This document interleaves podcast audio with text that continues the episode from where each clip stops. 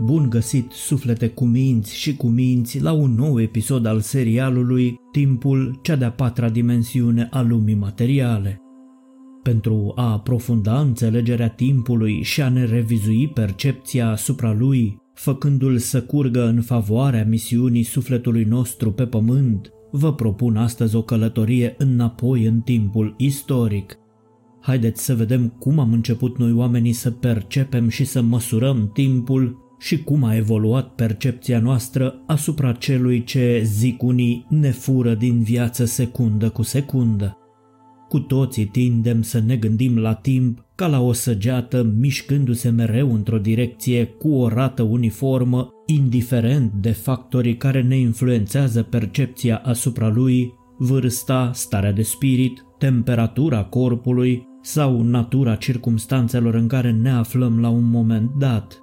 Ca ființe umane, nu ne putem gândi cu adevărat la noi înșine fără să luăm în calcul timpul. Ne organizăm zilele în funcție de trecerea lui, ne definim prin evenimentele care au fost codificate în amintirile noastre, integrând astfel cele trei tipuri de timp, timpul psihologic, timpul cronologic și timpul istoric. Tot ceea ce experimentăm în viața noastră se desfășoară printr-un prezent care trece neobosit de la un moment la altul și ne facem planuri pentru a ne atinge obiectivele știind că mâine va sosi la timp. Specialiștii din domeniul neuroștiințelor numesc asta conștiința timpului. Aceste aspecte sau straturi ale experiențelor cu timpul au jucat un rol major în formarea ideilor noastre despre natura timpului fizic. Presupunem că timpul are direcționalitate trecând de la un trecut neschimbabil la un prezent captivant și apoi la un viitor necunoscut și că totul se desfășoară într-un ritm uniform în întregul cosmos. Însă există oameni de știință care analizează intens conceptul de timp ce par să contrazică presupunerile noastre de bun simț. Prima schimbare radicală în înțelegerea timpului a venit odată cu acceptarea științifică pe scară largă a teoriei relativității generale a lui Einstein.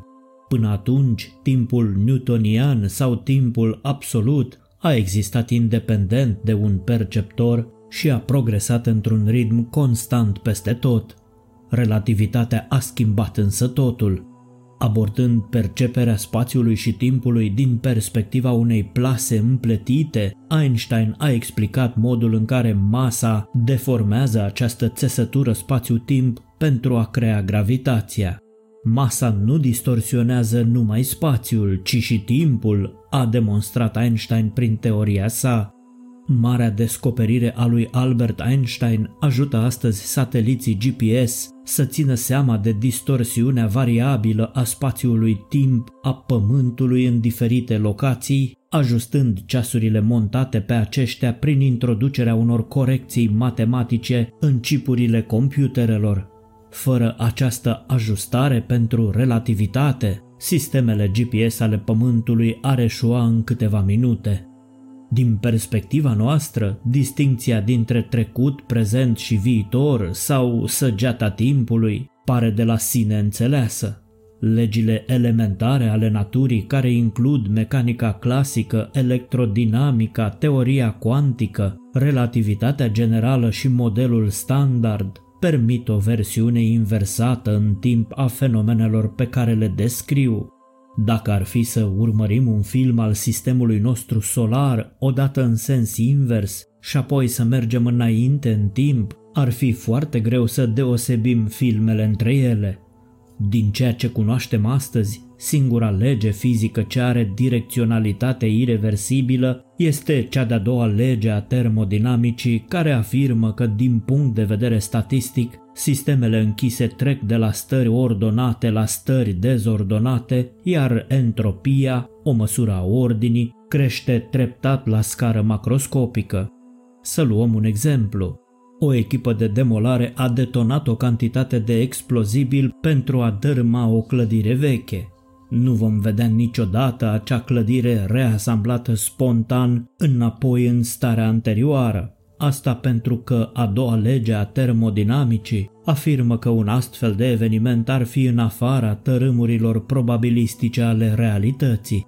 Însă, oricât de bizar ar părea, evenimentele care sfidează termodinamica sunt posibile la scări extrem de mici și par să se miște înapoi în timp.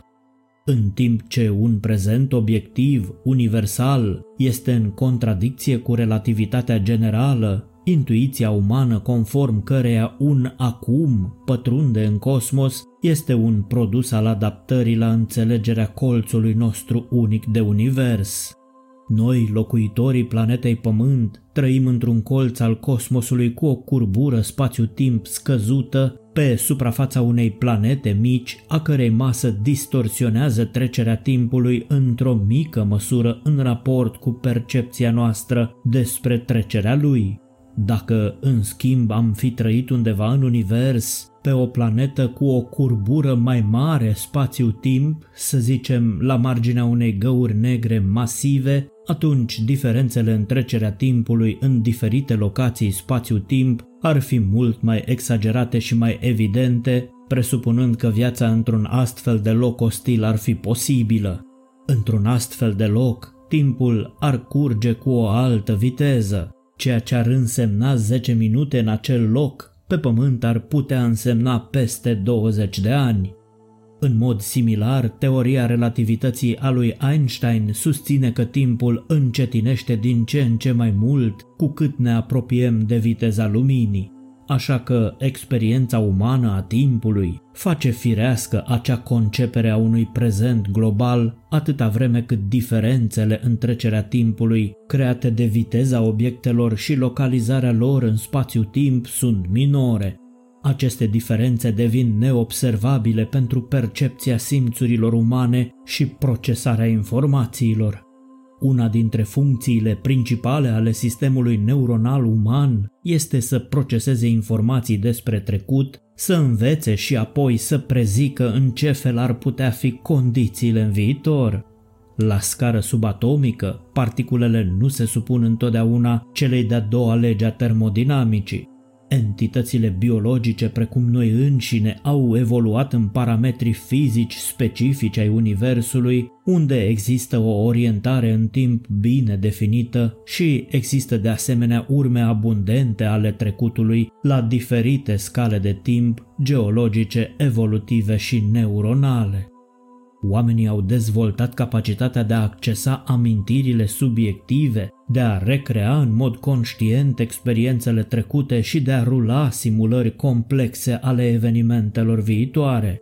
Capacitatea noastră de a accesa în mod conștient amintiri este cea care alimentează abilitatea de a ne angaja în călătorii mentale în timp. Oamenii care suferă o amnezie, de exemplu, nu pot face astfel de călătorii. Unii cercetători din domeniul neuroștiințelor sugerează că acest tip de călătorie mentală în timp are rădăcini neurobiologice în circuitele creierului care au fost inițial folosite pentru navigarea spațială. Cum a început oare totul? Măsurarea timpului a început odată cu inventarea cadranelor solare în Egiptul antic în jurul anului 1500 înainte de Hristos.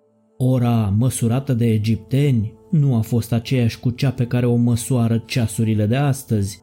Pentru egipteni, unitatea de bază a timpului a fost perioada de lumină naturală. Ei au împărțit perioada de la răsărit până la apus în 12 părți egale, timpul ca și concept măsurabil, încetând efectiv în perioada orelor de întuneric. Necesitatea unei modalități de măsurare a timpului independent de soare avea să dea naștere în cele din urmă unor dispozitive precum clepsidrele cu nisip, ceasurile cu apă sau ceasurile lumânare. Primele două foloseau fluxul unei substanțe pentru a măsura timpul, iar cea din urmă scăderea constantă a înălțimii lumânării. Toate cele trei dispozitive, strămoși ai ceasurilor de astăzi, au oferit o metaforă timpului, descriindu-l ca pe ceva care curge continuu, această metaforă fiind prima care a început să ne modeleze percepția asupra timpului. Deși acuratețea lor nu a fost niciodată mare, aceste dispozitive nu numai că au oferit o modalitate de a măsura timpul fără a fi nevoie ca soarele să fie vizibil pe cer, ci au oferit și baza unui concept de timp care nu depindea de lungimea zilei. Pe lângă lipsa lor de precizie, clepsidrele, ceasurile cu apă și lumânările au fost de asemenea limitate în ceea ce privește perioada totală de timp pe care o puteau măsura înainte de a fi resetate.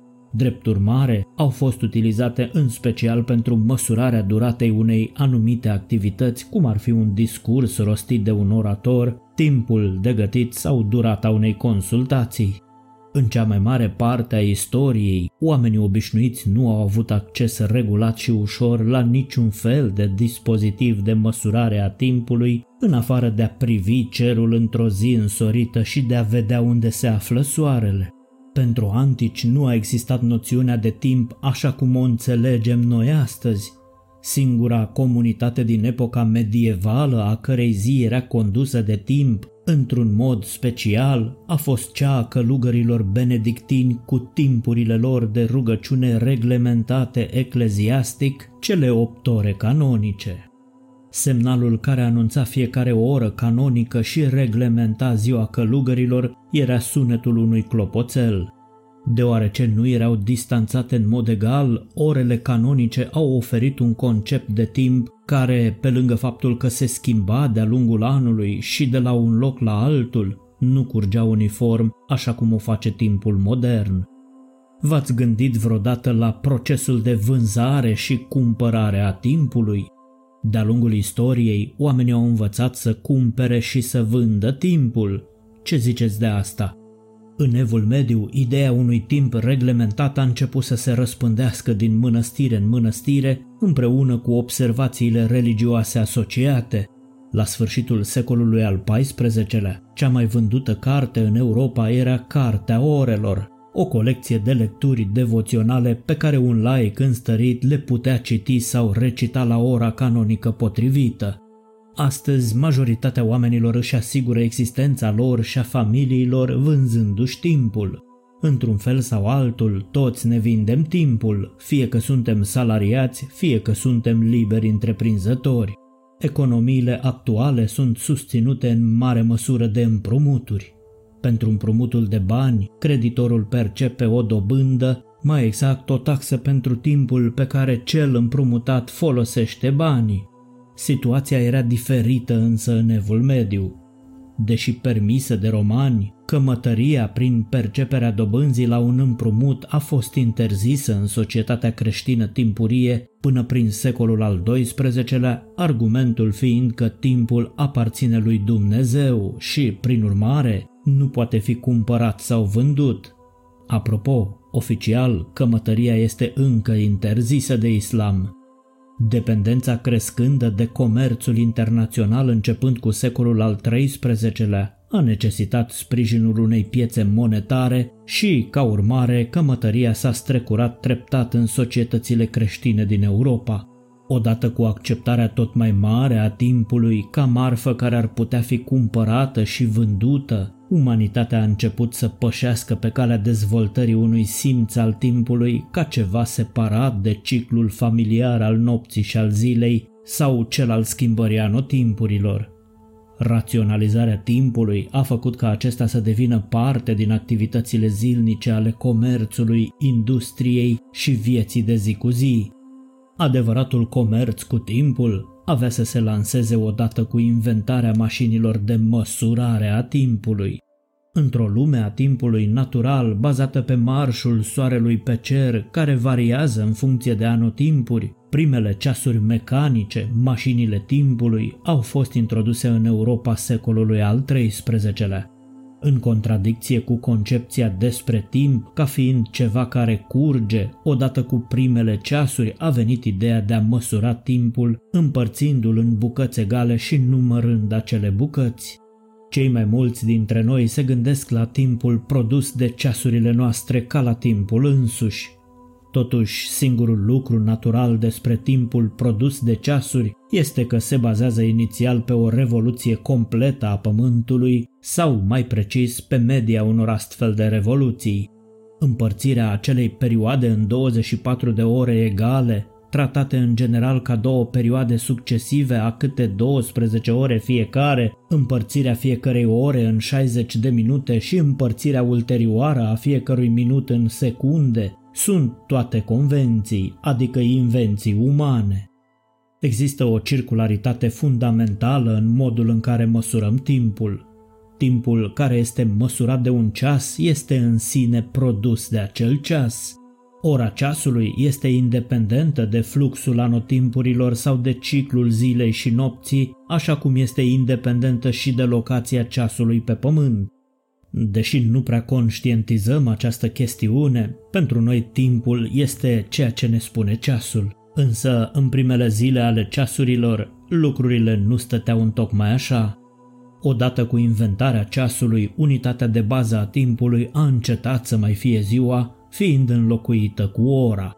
Cu ceasurile, oamenii și-au putut corela activitățile într-o măsură mult mai mare decât oricând, iar capacitatea de a măsura timpul într-un mod matematic a ajutat la pregătirea drumului pentru revoluția științifică, cea care avea să urmeze 300 de ani mai târziu.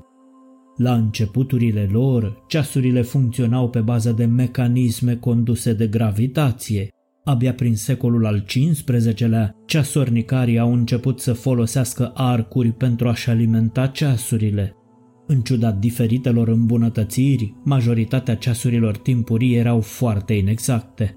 Totuși, acest lucru nu a avut nicio consecință, deoarece puteau fi verificate și ajustate în mod regulat prin raportarea la soare. Astfel, în ciuda tehnologiei și a naturii mecanice a timpului pe care l-a produs, timpul era încă dependent de soare. Pe la mijlocul secolului al XVII-lea au fost fabricate ceasuri care aveau o precizie de 10 secunde pe zi, aceasta fiind mult mai exactă decât citirea orei de pe un cadran solar. Nu numai că nu era ușor să citești cu exactitate ora de pe un cadran solar, ci și viteza soarelui pe cer varia ușor de la o zi la alta.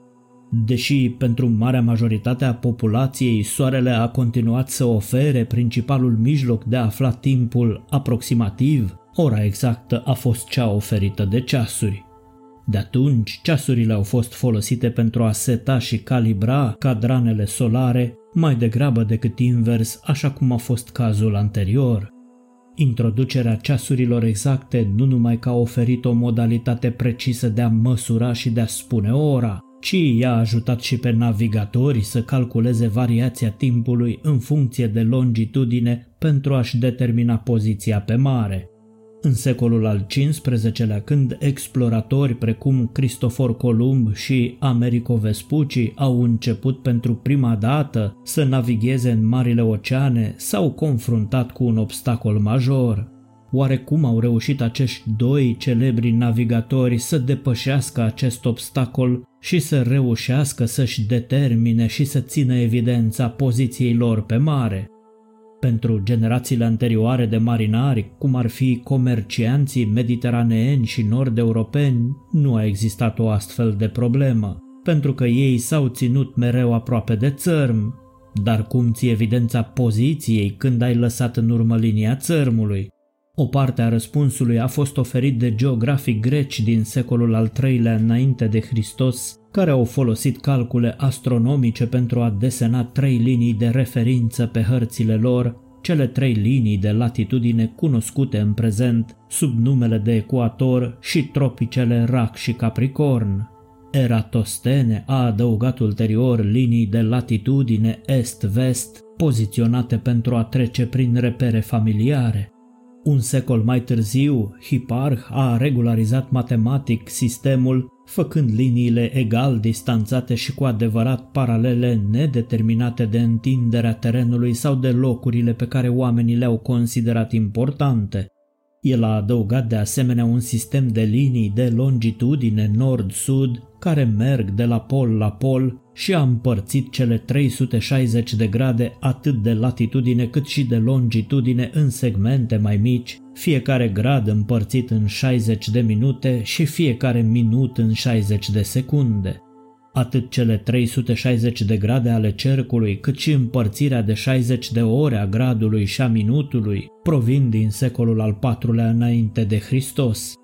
Sistemul sexagesimal babilonian de numărare a fost adoptat datorită ușurinței subdivizării numerelor întregi 60 și 360. În secolul al doilea înainte de Hristos, astronomul grec Claudius Ptolemeu a scris opt cărți despre geografie în care a detaliat cum să fie desenate hărți cu linie de referință pentru latitudine și longitudine. Manuscrisul lui Ptolemeu era însoțit de 27 de hărți ale lumii desenate după ideile sale. Nu știm dacă Ptolemeu însuși a desenat acele hărți, însă el a făcut două erori majore. Prima, estimarea sa pentru circumferința lumii a fost de doar trei sferturi din cifra reală și a doua a fost aceea că a extins Asia și India mult prea departe spre est. Combinația acestor două erori l-a făcut pe Columb, care avea o copie a uneia dintre hărțile lui Ptolemeu, să creadă că poate naviga spre vest până în Indii și, prin urmare, a descoperit America în secolul al XV-lea. Pentru a folosi liniile de grilă desenate pe o hartă, un navigator trebuia să aibă o modalitate de a determina latitudinea și longitudinea navei. Latitudinea nu a fost o mare problemă. Tot ce trebuia să facă un marinar era să măsoare altitudinea soarelui la amiază. Aceasta variază în funcție de latitudine și de perioada anului, iar un calcul geometric simplu permite calcularea latitudinii de la altitudinea de la amiază. În evul mediu existau deja tabele astronomice care arătau altitudinea soarelui de la amiază pe tot parcursul anului la diferite latitudini, iar un instrument de observare cum ar fi un cadran putea fi folosit pentru a măsura altitudinea. Chiar și în acele zile, determinarea latitudinii putea fi făcută până la jumătate de grad. Cum să se determine longitudinea a fost o mare provocare. Primul răspuns practic a fost în termen de viteză. Dacă un explorator știa viteza cu care călătorește, putea să calculeze distanța parcursă în fiecare zi și în acest fel să țină evidența longitudinii sale. Columb nu avea niciun instrument pentru a-și măsura viteza, așa că a observat pur și simplu bule și resturi plutind pe lângă nava sa și a folosit acele observații pentru a face o estimare a vitezei. O soluție mai bună ar fi fost folosirea timpului. Chiar și grecii observaseră că longitudinea putea fi privită ca o funcție a timpului, deoarece Pământul face o revoluție completă la fiecare 24 de ore, în fiecare oră se rotește cu 15 grade de longitudine. Asta înseamnă că fiecare grad de longitudine corespunde la 4 minute de timp. Dacă un navigator știa ora de la punctul său de plecare și de asemenea știa ora locală, comparând cele două ore, el ar putea calcula longitudinea actuală în raport cu longitudinea inițială. Pentru ca acest proces să funcționeze, desigur, marinarul trebuia să aibă un ceas de încredere. În plus, un ceas care rămânea fiabil atunci când era pe mare, pe o navă. Începând cu secolul al XVI-lea, nevoia unui ceas precis pentru a determina longitudinea a devenit atât de importantă pentru comerțul mondial în creștere, încât au fost oferite o serie de recompense bănești pentru prima persoană care ar fi produs un astfel de dispozitiv.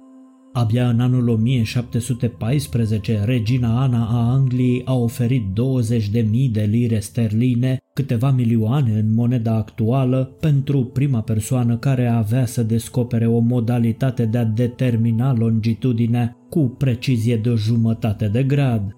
Au existat multe încercări de a rezolva problema și a câștiga recompensele puse în joc. În 1759, un om pe nume John Harrison a testat un ceas cu diametrul de 13 cm într-o călătorie din Marea Britanie până în Jamaica și înapoi. Ceasul a pierdut doar 5 secunde pe drumul de întoarcere, ceea ce corespundea unei erori de longitudine de doar 1,25 de mile marine. Harrison a câștigat astfel premiul Reginei Ana și lumea a avut în sfârșit o modalitate de a determina longitudinea prin măsurarea exactă a timpului. Dacă pentru determinarea latitudinii și longitudinii pe mare a fost relativ ușor să se găsească o soluție prin apariția ceasurilor precise, pentru călătoriile pe uscat, aceleași ceasuri aveau să creeze un conflict între timp și locație. Prin ce peripeții avea să treacă determinarea meridianului Greenwich ca și meridian de referință, ce rol a jucat telegraful în transmiterea semnalului pentru ora exactă, ce este ora astronomică sau timpul universal coordonat administrat la Paris, ce rol important au jucat ceasurile cu cristale de cuarț în măsurarea cu precizie a timpului, care este cea mai mică unitate de timp perceptibilă de către conștiința umană, de ce ceasurile montate pe un satelit au o precizie de o secundă la 30.000 de ani, pe când cele atomice de la Sol au o precizie de o secundă la 1.400.000 de ani și multe alte informații interesante puteți afla urmărind episodul viitor. Îndrăzniți așadar să fiți înțelepți și împrieteniți-vă cu timpul. Știe mai multe despre noi decât știm noi despre el, așa că n-ar strica să învățăm să-l cunoaștem. Nu de alta, dar neavând o percepție corectă asupra timpului, nu vom înțelege niciodată ce este acel aici și acum atât de necesar creșterii noastre interioare. Sursa de motivație zilnică vă spune pe curând, orice ar însemna curând în unități de timp inventate de om și dacă sunteți triști că timpul trece, nu uitați că venim dintr-o lume în care timpul nu există și tot acolo ne întoarcem.